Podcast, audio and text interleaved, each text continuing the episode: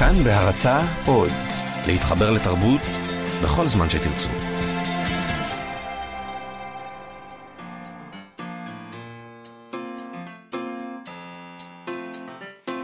מה שכרוך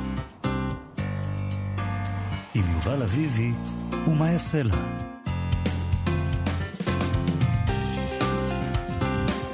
שלום, אנחנו מה שכרוך, מגזין הספרות היומי של כאן תרבות, כי מדי יום ב-12 אה, ניתן להזין לנו ב-104.9, 105.3 FM, באתר האינטרנט של כאן, באפליקציה כאן אודי.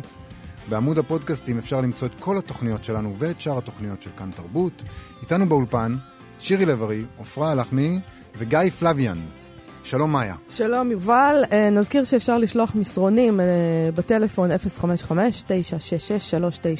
055-966-3992. אה, תגידו לנו מה שיש לכם להגיד, אם רוצים להעיר לנו, לספר לנו איזה סיפור, להביע את דעתכם, 055-966-3992. על מה נדבר היום? אנחנו נדבר היום על הרבה דברים. נראיין את ניר חסון על ספרו אורשליים. אורשליים, ספר, ספר מדהים. ספר נכון, מדהים. ספר על ירושלים, אה, עיון כביכול, אבל יש לו יכולת לניר חסון. כן. לספר סיפור באיזושהי צורה... ותתכוננו, כי זה מתח. סיפור מתח טרגי בעצם. נכון, כפי נכון. שאנחנו יודעים. אה, אה, גם נדבר קצת על...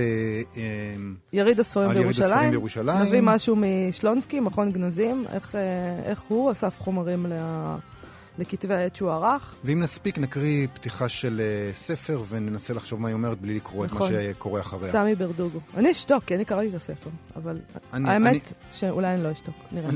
רוב הסיכויים. אה, אני על רוצה אבל להתחיל, אה, קודם כל לדבר על קנאה. כן, קנאה, בטח. אוקיי. אה, תשמע, אתמול קראתי בוואלה ידיעה של שגיא בן נון, אה, היום בינתיים זה נמצא כמובן בכל החדשות, על תלונה במשטרה שהגישו נציגי איגודי היוצרים והאומנים נגד שרת התרבות מירי רגב. שרת התרבות אמרה בדיון בכנסת אתמול שבשנה הבאה יכאב למוסדות, למוסדות התרבות בתל אביב, ובגדול. איגודי היוצרים הגישו תלונה במשטרה על כך שלדבריהם מדובר בהסתה, סחיטה ואיומים. הם הגישו את התלונה נגד השרה ונגד מנכ"ל משרד התרבות יוסי שרעבי ונגד גלית ואבא ששו, ראשת מינהל התרבות במשרד. אה, הגישו אה, חברי, כל מיני חברים בארגוני יוצרים, פורום הדוקומנטרי, איגוד הבמאים, איגוד התסריטאים, איגוד השחקנים ופורום מוסדות תרבות, אה, ביניהם לירן עצמור, עמית ליאור, אסתי זכאים ועוד הרבה אנשים. הם טענו, היוצרים והאומנים טוענים לאווירה של איום והסתה מצד שרת התרבות. ומשרד התרבות, והם דורשים מרשויות החוק לחקור את התבטאויותיה של שרת התרבות ואת התנהלות משרדה. הם טענו עוד כי אווירת האיום, ההתעמרות הממשלתית, ההסתה, הלעג והבוז שרוכש משרד התרבות ליוצרי התרבות הישראלים חייבים להיפסק. אה, השרה גם אה, הציגה קריקטורה בדיון בכנסת, באמת, החבר'ה האלה עומדים על.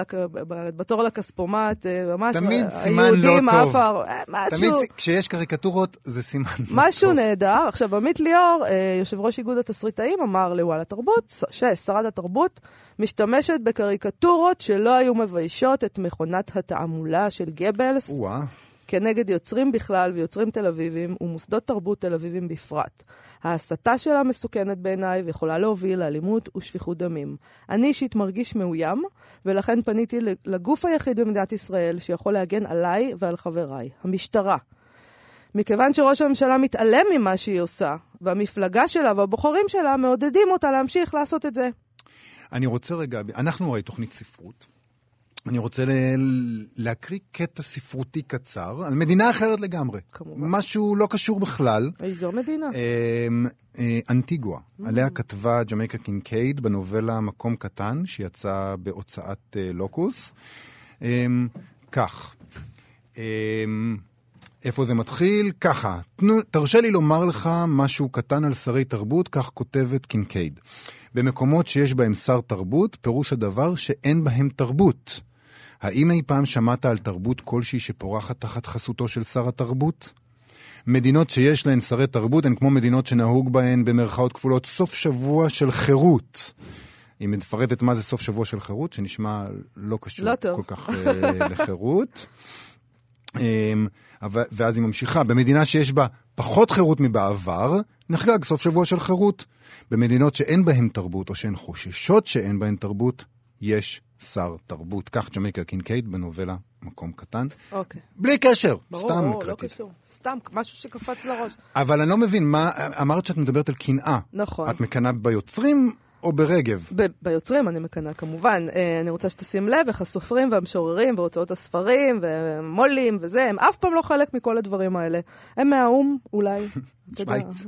אני מקווה שלא מאונסקו, כי זה גם לא להיט היום. אה, עכשיו ברור שזה קשור לכך שהספרות לא מקבלת תקציבים, שהוצאות הספרים זה, הם, הם עסקים פרטיים וכולי, אז למירי רגב אין איך לאיים עליהם בעצם, כאילו באופן ישיר. אבל בכל זאת יש גם כל מיני גופים, כמו אגודת הסופרים או התאחדות המו"לים, ו... אבל כנראה פה כבר יש הפרטה גמורה, אה, איש איש לנפשו. אצלנו בעולם הספרות, איש איש לנפשו. Mm. אז אני קצת מקנאה באיגודי היוצרים האחרים, שיש להם אה, אש בחלציים, אה. שחסרה לגמרי דווקא לסופרים ולמשוררים שלנו, שהם שותקים. ומה עם אה, מירי רגב? את מירי רגב, מה אני אגיד לך? אה, חברות של בני ציפר הן תמיד גם חברות שלי. זה החלטה נבונה. תשמעי, מה שחסר לסופרים זה לא אש בחלציים, אולי גם בעצם, אבל בעיקר חסרה להם קהילה, התאגדות. העניין הוא לא הליבידו, אלא מה שהזכרת, איש איש לנפשו. ליוצרי קולנוע וטלוויזיה יש אינטרס משותף. כשהיה אינטרס משותף, היה את חוק הספרים, ראינו את הסופרים מדברים ופועלים. אמנם לא בצורה מרשימה כמו שאנחנו רואים את יוצרי הקולנוע, אבל עושים. הקטע הוא שאגודת הסופרים ואיגוד הסופרים והתאחדות המו"לים אלה גופים שלא מייצגים את הקהילה הזאת של הסופרים, ואף אחד לא מרים את הכפפה הזאת של הביחד, כי הספרות מרגישה, הספרות כאידאה, כאיזה מין משהו דמיוני כזה, היא כבר מרגישה שהיא הפסידה. הקהל מאס בה, ההוצאות לא שמות עליה, הרשתות משפילות אותה, שרת התרבות לא יודע מה היא חושבת על ספרות. קולנוע וטלוויזיה הם בעלי חשיבות. הספרות מרגישה שהחשיבות שלה מתה. הצורך להתאגד ולהילחם נמס. וזה הכל נובע מהמטרה של, אה, אה, מהאפשרות של להיות ביחד מול מטרה. זאת אומרת, ליבידו בחלציים יש. מושא ליבידיאני זה אין. אין יותר פנטזיות. תשמע, אין יותר פנטזיות. מה אני אגיד לך? ממש אה, מילותיו האחרונות של הנידון למוות. זה פשוט נפלא. זה, יש לנו כותרת.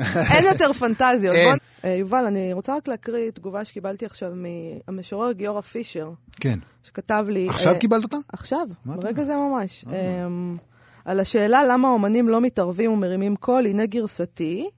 אה, הוא בעצם שולח לי פה שיר קצר אה, מספר, בשער, שירים המפלילים אותי, ספר שיצא לאור עכשיו, השבוע, אה, בשם מה למדת מהסיפור, בהוצאת העם עובד, ספר של המשורר גיורא פישר. לשיר קוראים משהו על המצב, וככה זה כתוב. גם אני זעמתי כשראיתי איך הם ממשיכים לבזוז את החלשים ואת הדמוקרטיה. גם אני אמרתי משהו על המצב, באופן כללי, ועל ראש הממשלה ושלוחיו באופן פרטי. אבל אני מלא בכאביי, והשבוע אין לי זמן, אז גם אני הפטרתי, זה נורא. איש איש לנפשו. כן. אמ, תגובה הולמת, אולי כדאי אה, להפסיק עם, אה, ולהתאגד, להתאחד. אמ, כן, איגודים מקצועיים יהיו פה בעוד 200 שנה. במסגרת ישיבת החירום על מצב הספרות העברי, נעלה גם את זה לדיון. אה, מאיה, אנחנו כבר כמה ימים מנסים להגיע לדבר על הדיווח, כנראה היחיד שנוגע ליריד הספרים הבינלאומי שהתקיים כאן במקביל לשבוע הספר. ביוני, אה, ביוני. נכון, אז הנה זה קורה, אה, וזה גם קשור איכשהו לנושא הקודם שלנו בעיניי. אה, באנו בטענות לסופרים ולמשוררים ולמו"לים על רפיסותם, אז, אז אנחנו חייבים גם לבדוק את עצמנו, ובוא נודה שגם אנחנו רופסים. וכשאני אומרת אנחנו, אני מתכוונת לעיתונות הספרות, כמובן. לכתבי הספרות, מבקרים, עורכים בעיתונים, כל מי שמתעסק בדברים האלה, כמוני וכמוך. אה, אנחנו גם לא נקיים מרפיסות, והגיע הזמן גם לבחון את עצמנו. אה, אוקיי, אז יש, אה, אני, המילה הזאת רפיסות היא כל כך... היא, היא, היא היא מדויק, רפיסות, אתה ממש כן, רואה אתה את ממש ה- מרגיש את הנוזליות הזאת של מי שאין לו כוח לעשות כלום. מחר. אוקיי. אמ, תופעה מעניינת שגם היא סוג של רפיסות. בבלוג אה, קורא בספרים של ירין כץ, התפרסמה לאחרונה רשומה מעניינת מאוד של עידו גפן, הוא נשלח לכאורה אה, מטעם הבלוג לסקר את יריד הספרים הבינלאומי אה, בירושלים. אוקיי, זה דבר שהתקשורת הממוסדת, עד כמה שאנחנו ראינו, חיפשנו, לא טרחה לעשות. אני לא זוכרת שנתקלתי בשום דיווח של כתב ספרות על מה שהיה ביריד הספרים אה, הבינלאומי בירושלים, ובטח שלא על אחורי הקלעים של הדבר הזה.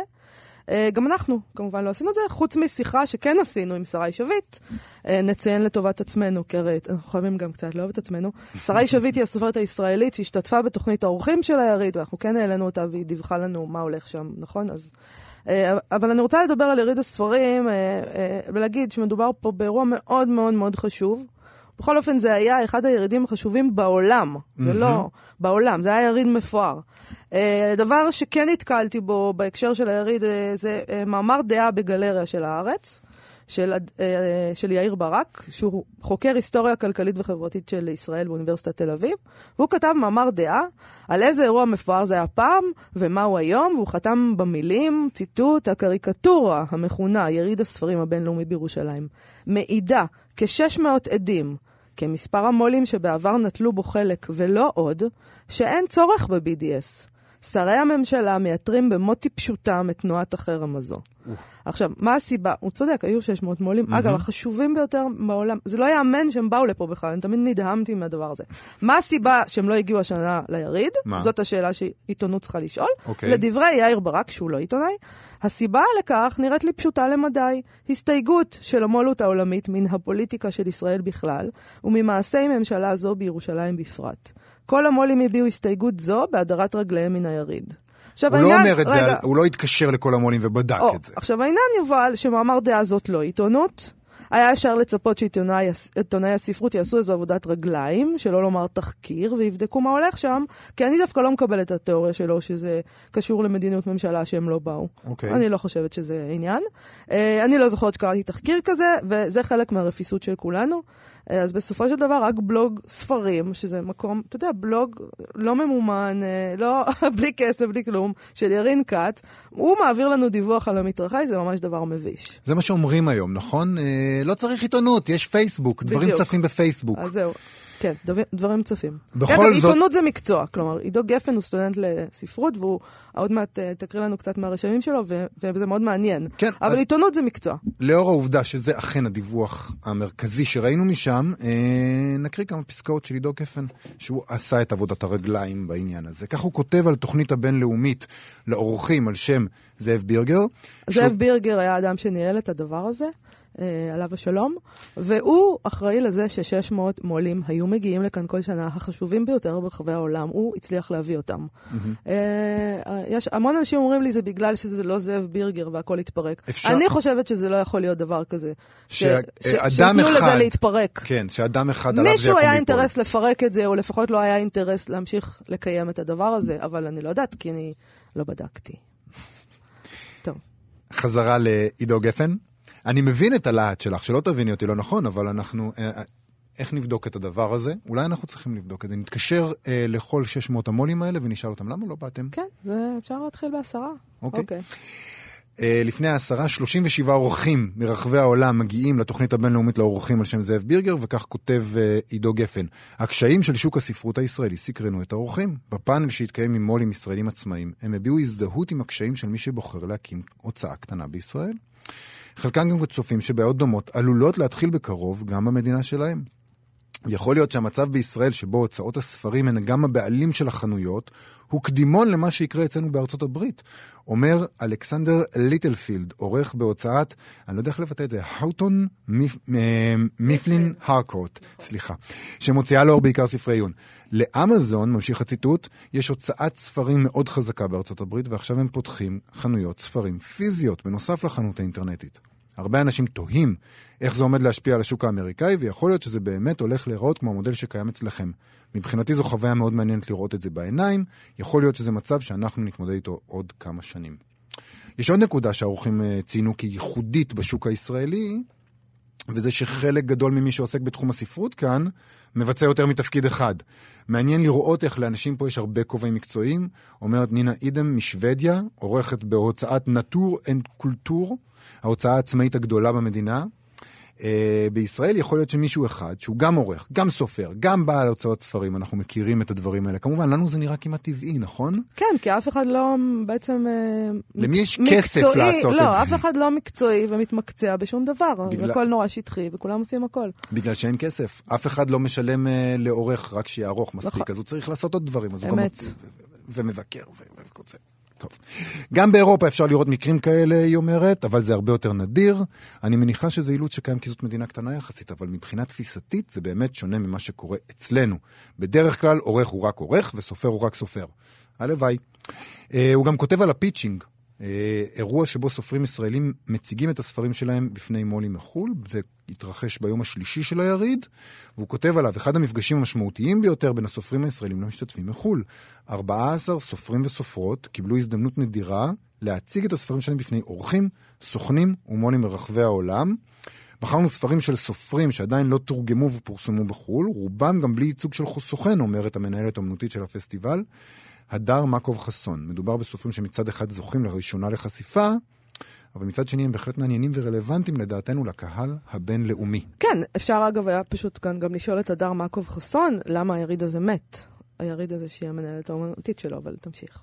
אולי בשביל זה צריך באמת עיתונאי מקצועי. אני ממשיך.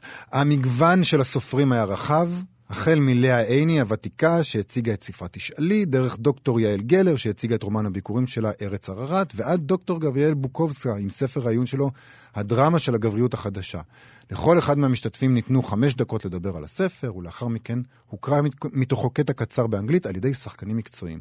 חלק מהסופרים והסופרות בחרו לדבר על העלילה, בעוד אחרים התמקדו בסיבות שהובילו אותם לכתיבת ספרם. התקווה של מארגני הפסטיבל היא שמתוך הפיצ'ינג יתחילו שיחות של משא ומתן על מכירת זכויות התרגום של אותם ספרים ישראלים.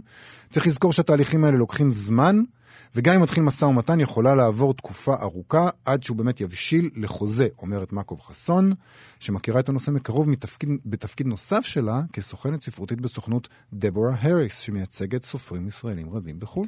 כן, אז תשמע, חשבתי לעצמי, אה, מה נגיד היה קורה אה, אם מישהו, אה, מו"ל בחו"ל, היה מביע עניין באיזה סופר ישראלי, אז בעצם הדר חסון מקוב הייתה מחתימה אותו אצל דברה האריס? כלומר, יש פה איזה, זה מוזר שהיא בתפקיד הזה. אה, יש כאן איזו כפילות מאוד אה, משונה. אה, אז פניתי אל הדר מקוב חסון אתמול בערב, והיא אמרה על זה ככה, לא היה שום ניגוד שמישהו יכול לחשוב עליו. היא, דבורה הארס, מייצגת סופרים ישראלים בחו"ל, והיריד אירח סופרים מחו"ל שנפגשו עם סופרים ישראלים.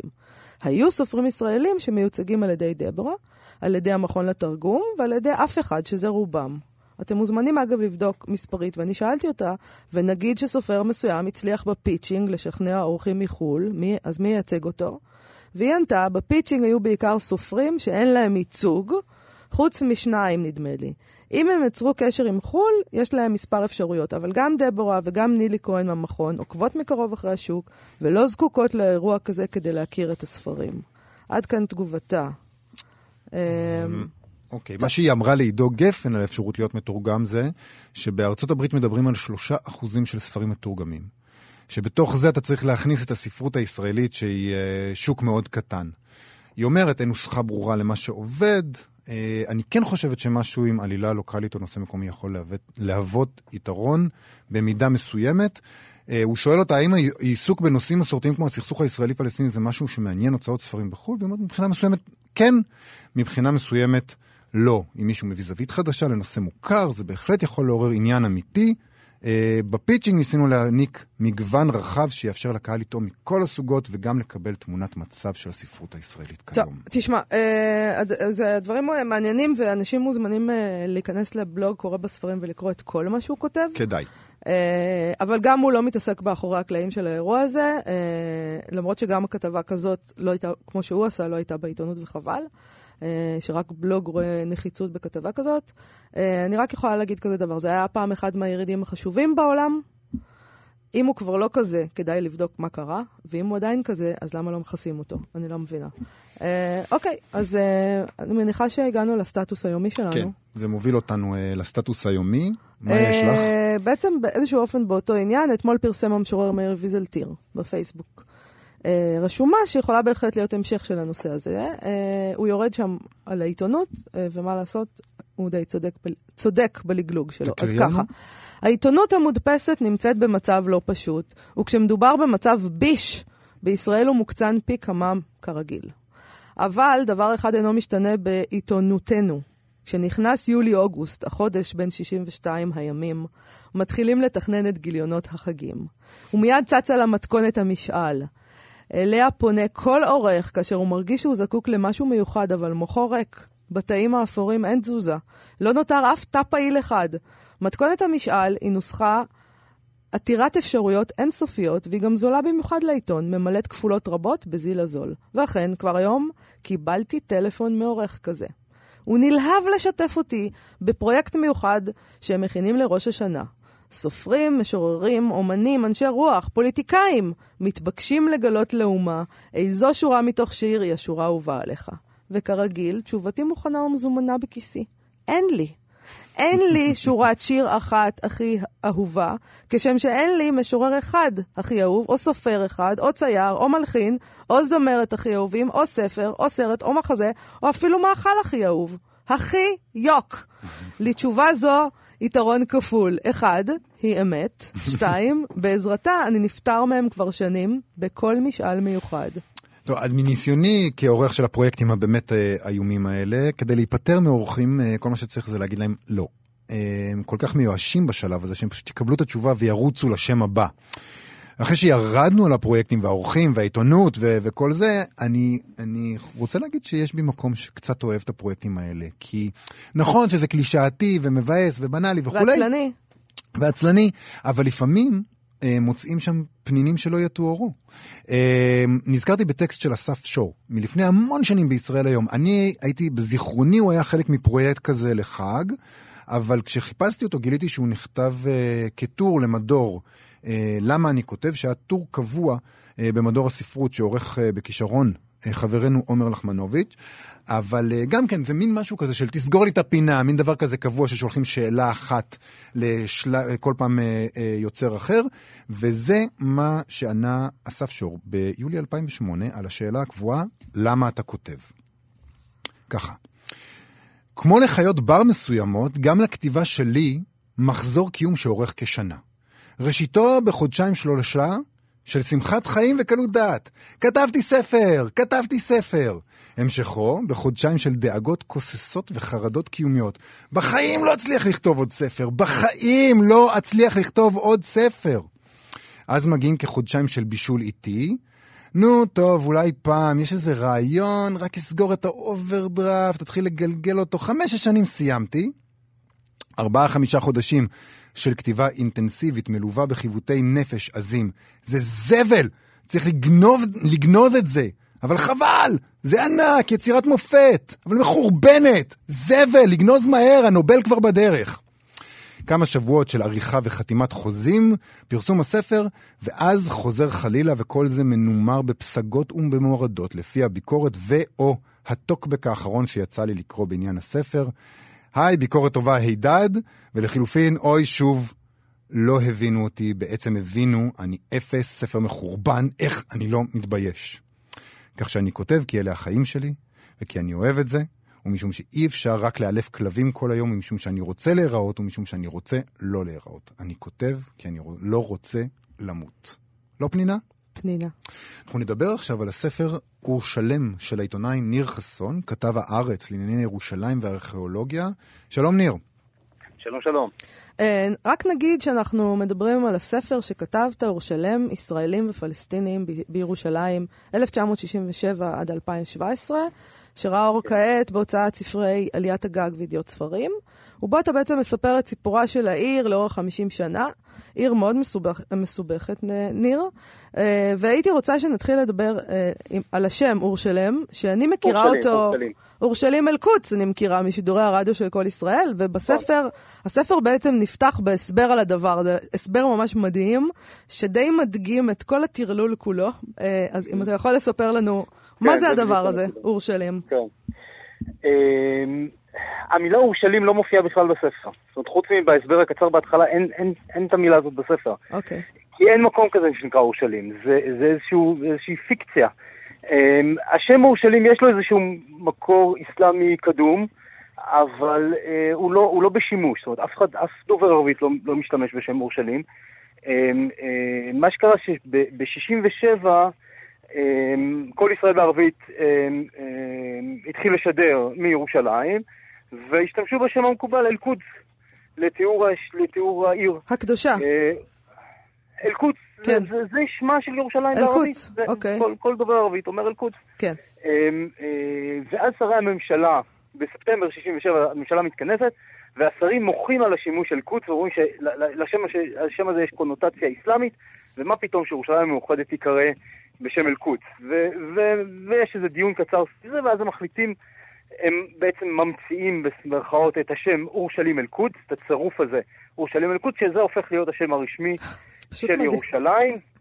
אמ, ו- ויותר מדהים מזה שבאותה ישיבה הם אומרים, אבל עם הזמן אנחנו נוריד את האל-קודס, נשאר רק עם ירושלים. אה, נחנך אותם, נחנך אותם. לא, אבל. זה, אבל זה גם הרפיסות הזאתי, של אה, עם הזמן זה ייפול, ולא נעשה אני- החלטה. אומר, אומר, אומר, אומר שם באותה ישיבה זלמן ארן, אומר, אבל אין, אני לא מכיר אף מקרה שבו למדינה יש שם אחר לבירה שלה מאשר לתושבים. זאת אומרת, התושבים לא השתמשו בשם ירושלים. אבל הם, הם מחליקים את הביקורת הזאת ומעלימים את זה. עכשיו, אפשר לראות את התהליך הזה בעיניים. אם אתה נוסע מתל אביב לירושלים, אז בשלטים הישנים ישנים, כבר היום אי אפשר לראות אותם, כתוב אורשלים אל-קודס. בשלטים היותר חדשים כתוב אורשלים אל-קודס בסוגריים. ובשלטים הממש חדשים, בקטע הכביש החדש משער הגיא לירושלים, כבר כתוב רק אורשלים.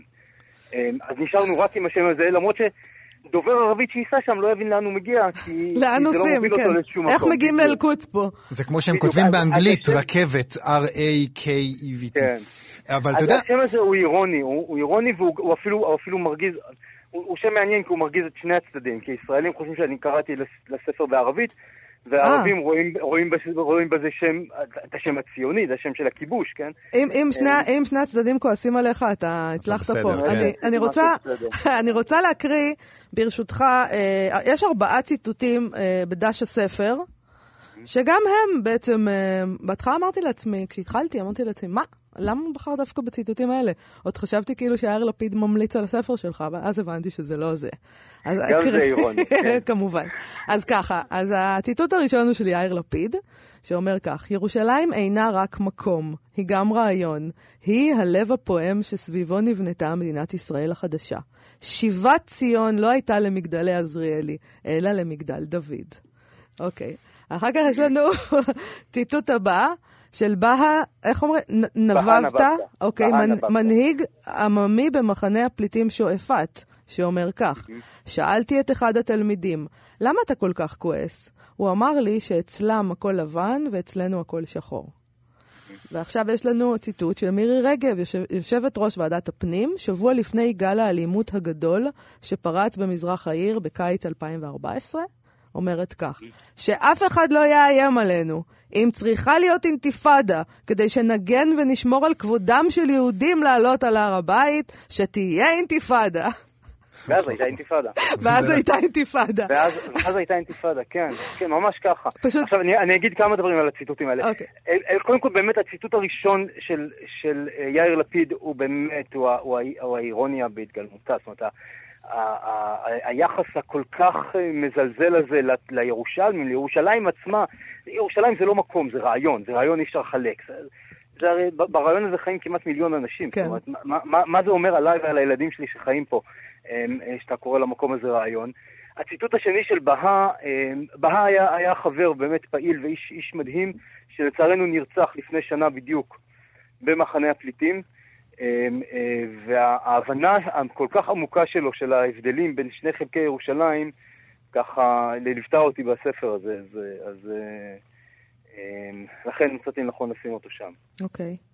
כן. ואני רוצה um, לדבר על איזושהי דמות, אני לא ירושלמית, אני מודה. Uh, אני קראתי את ירושלמי. הספר הזה כמו שקוראים ספר מתח. Uh, באמת, יש שם חומרים שלא יאמנו, דמויות שלא יאמנו. Uh, ואחת הדמויות המדהימות בעיניי דווקא לא דמות אנושית, אלא דמות גיאוגרפית, והיא נקראת כיכר החתולות.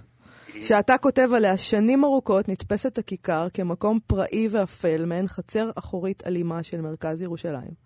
עכשיו, יש משהו מאוד מאוד מייאש בדבר הזה, כי כאילו הכל ידוע, ידוע מה הולך שם, ידוע מה פוטנציאל האלימות שם. זה גם קורה באמת במרכז העיר, אה, ולא באיזה סמטה חשוכה, אבל זה פשוט ככה. כיכר החתולות. כן, אתם כן, חיים עם- לפני- חיים עם זה. לפני שבועיים, לפני שבועיים היה שם אה, אה, אה, תקרית נוספת.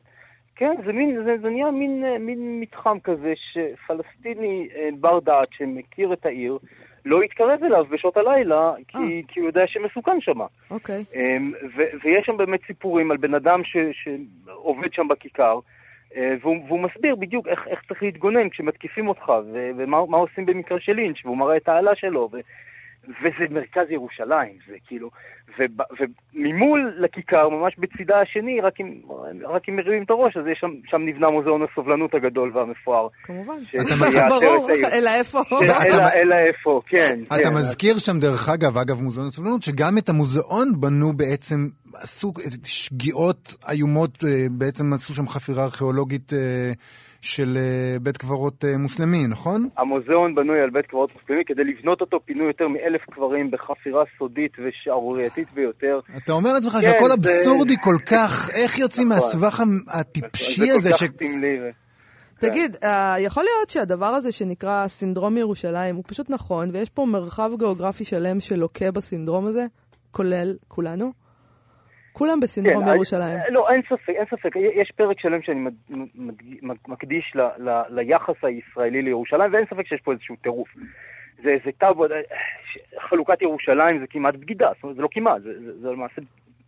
זה מעשה בגידה. כן. אמ, אה, ובאמת יש פה טירוף, אבל מצד שני, אני, אני חייב להגיד ש, שאפשר להבין את, ה, את הטירוף הזה. זאת אומרת, אם, אם, אתה, אם אתה קצת חוזר אחורית ל-67 ואתה מסתכל מה קרה פה, אתה, אתה, יש לך איזה חמלה, יש לך איזה הבנה ל- לישראלים, למה, למה קרה להם הבאג הזה במוח. אני, אני רוצה להסביר, פגשתי מישהו אחרי סגירת הספר כבר, שאמר לי, אי אפשר להבין את מה, מה שקרה אחרי 66, אחרי המלחמה, בלי לדעת שלפני המלחמה הרבנים הראשיים אה, אה, לישראל הגיעו לגן העצמאות בירושלים וקידשו אותו כדי שאפשר יהיה לקבור בו את עשרות אלפי ההרוגים שהיו, שהיו צפויים לנו. כן, כן. זאת אומרת, התחושת האסון הממששת, נכון. הממששת בה הייתה אמיתית, ממש דובר על שואה שנייה והכל, ואז במקום אסון, לא רק שמגיעה גאולה גדולה, אלא גם אנחנו מגיעים להר הבית ולכותל המערבי, לחלומנו משכבר הימים, נכון.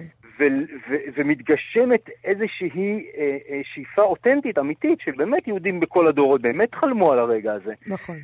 וכל תערובת הרגשות הזאת ביחד, אה, מצד אחד הפחד הגדול, מצד שני הגאולה הגדולה, אני חושב שהיא יכולה להסביר לא רע את מה שקרה אחר כך, את הטירוף שאחז בנו, שלצערי לא הצלחנו להשתחרר ממנו עד היום, 50 שנה אחרי. תגיד, אתה לא מתייאש לפעמים מלסקר את הנושא הזה? מה, אני לא... בוא אלינו, בוא לים, תקשיב. נו, כן, מה? כן. אז מה התשובה? אמ, תראי, מתייאש, להיות עיתונאי, זאת אומרת, יש כל מיני תפקידים גרועים בירושלים, עיתונאי זה לא אחד מהם. אוקיי. אמ, עיתונאי, כן, אתה אתה אומר, היה פה, היה מושל, המושל הראשון, הבריטי הראשון של, העיר, רונלד סטורף, אמ, כשהוא עזב הוא מונה להיות המושל של קפריסין. ואז הוא אמר, אין קידום אחרי ירושלים. כאילו, אין, לאן לשאוף, אחרי ירושלים אין קידום. עכשיו, כן. לפקיד בריטי באימפריה זה שטות גדולה, כי אתה יכול להיות מושל הודו, וזה קידום אחרי ירושלים, בלי שום ספק. כן. אבל, אבל לעיתונאי היום, בטח בישראל, מה, מה, לאן יש לך לשאוף אחרי שאתה, שאתה מסקר עיר כזו? אבל אתה אז- כותב אז- בספר על העתיד, אתה יכול, אתה כותב שם גם נכון. אה, על הח- התוכניות העתידיות וכולי, נכון, ואתה נכון, רואה שם אופטימיות? קצת- אמ, אני לא רוצה לעשות ספוילרים, אבל אמ, יש איזה שבב של אופטימיות, אני חושב, לקראת הסוף, אבל התמונה, התמונה כשלעצמה חייבים להודות, כשאתה מסתכל עליה, היא מאוד מדכאת. לא להיט, כן. אה, טוב, כן. אה, לא סתם אה, ניר אבל אני חסון... מנסה אה, לשרטט איזשהו, תוואי לאופטימיות הזאת, כן. אוקיי, לא סתם ניר חסון מדבר על ספוילרים, כי זה באמת ספר עיון, אבל זה ספר מתח. מתח, ממש מותח. נהדר, ואני מאוד מאוד מודה לך על השיחה הזאת, ניר תודה חסון. רבה, ניר. כתב הארץ ענייני תודה. ירושלים וארכיאולוגיה, תודה, להתראות. אנחנו ניגש לפינתנו התחלות של ספרים, שבו אנחנו קוראים פסקה מספר, ש... זאת אומרת, יובל קורא. מספר שהוא לא קרא, זה הרעיון פה. אה, ולנסות לדבר על הפסקה הזאת, היום, אה, על מה, על מה, על מה אנחנו היום? נקריא היום אה, את ההתחלה של קיגי, הספר החדש של סמי ברדוגו. זה ספר שיצא כבר לפני זמן מה, עדיין לא קראתי אותו, עכשיו פתחתי את העמוד הראשון שלו, וכבר בשורה השנייה הוא בעצם רוצח דמות בשם ברנר, שזאת עמדה אדירה לסופר עברי לפתוח בה. אני אקריא? בבקשה. מה אני, גי, צריך לעשות? כי אחרי שדחפתי את ברנר אל בור הסיד וראיתי אותו שוקע ונעלם במהירות כל כך מפתיעה, מיששתי בתוכי תחושה חדשה שלא הכרתי. בקרוב אתחיל להיות מישהו אחר.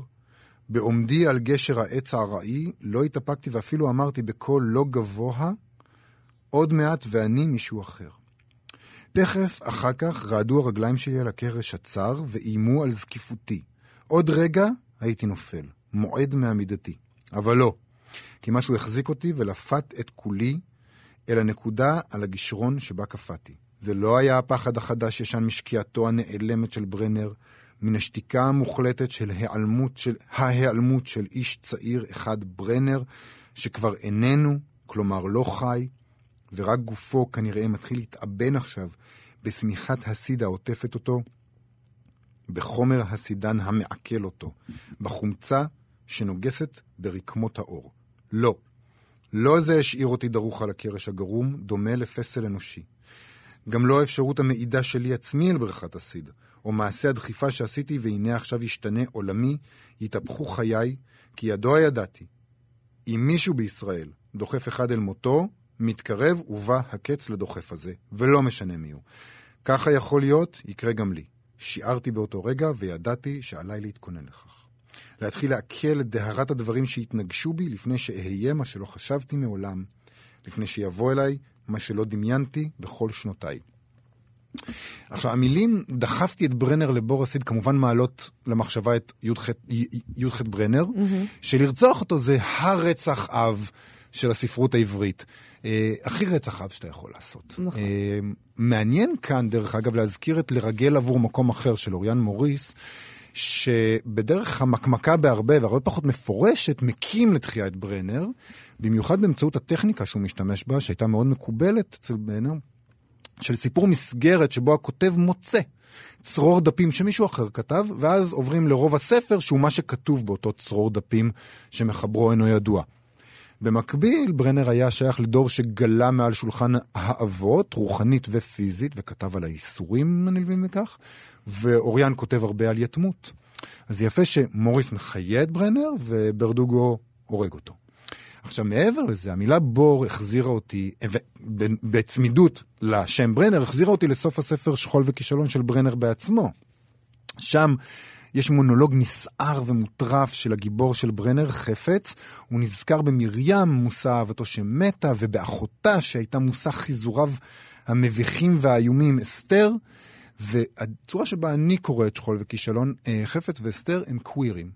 המגדר של שניהם לא מתאים לגוף שאיתו הם נולדו, והספר מתאר בין השאר את המאבק שלהם בזה, כמובן שיש לזה השלכות לאומיות ו- וכולי, אבל זה קיים שם. וזה חלק מהמונולוג שברנר שם בפה של חפץ. נקב, ואני צופה משם, אני מדבר דרך שם. אפשר, אפשר מאוד שהכל אחרת ממה שאני רואה ומדבר. אפשר מאוד, כי אין אף מילת אמת אחת בפי. אבל מהי אמת? אני צופה מנקבי, מכורי. האומנם לא תדעי? נקב שחור ודומם. צרה יקרה כמעט. מדוע לא יכולנו לשבת יחד ולחיות? לחיות כל כך טוב, כל כך נעים. לחיות! אפילו לחיות מעוטף בקורי עכביש. זה לא צריך להיות פרשן גדול כדי לחבר בין המילים נקב ונקבה. ברנר שם את חפץ בתוך נקב, בתוך חור, כסמל להפיכתו לאישה, או לפחות התשוקה שלו להיות אישה. כך שההחלטה של ברדוגו לתקוע את ברנר בבור הסיד, וואלה, אולי זה בדיוק מה שהוא רצה. עכשיו, הסוף של שכול וכישלון ממש מתכתב עם העמוד הראשון uh, של ברדוגו. האפשרות להיות חי ומת באותו זמן, ההשתנות הזאת, ההפיכה למשהו חדש, הצורך להרוג לצד החשש מהמחיר שזה יגבה. ברדוגו מכריז בזאת, וזה כמובן, אני מזכיר שוב, זו פרשנות שמבוססת אך ורק לפי העמוד הזה. אני באמת באמת לא קראתי אף מילה מהספר מעבר. אני עוד אקרא. אבל אני מאמין שיהיה בספר שלו משחק מגדרי שזה לא ממש מפתיע, כשזוכרים את הספרים הקודמים של ברדוגו, הוא, הוא, הוא מתעסק בזה.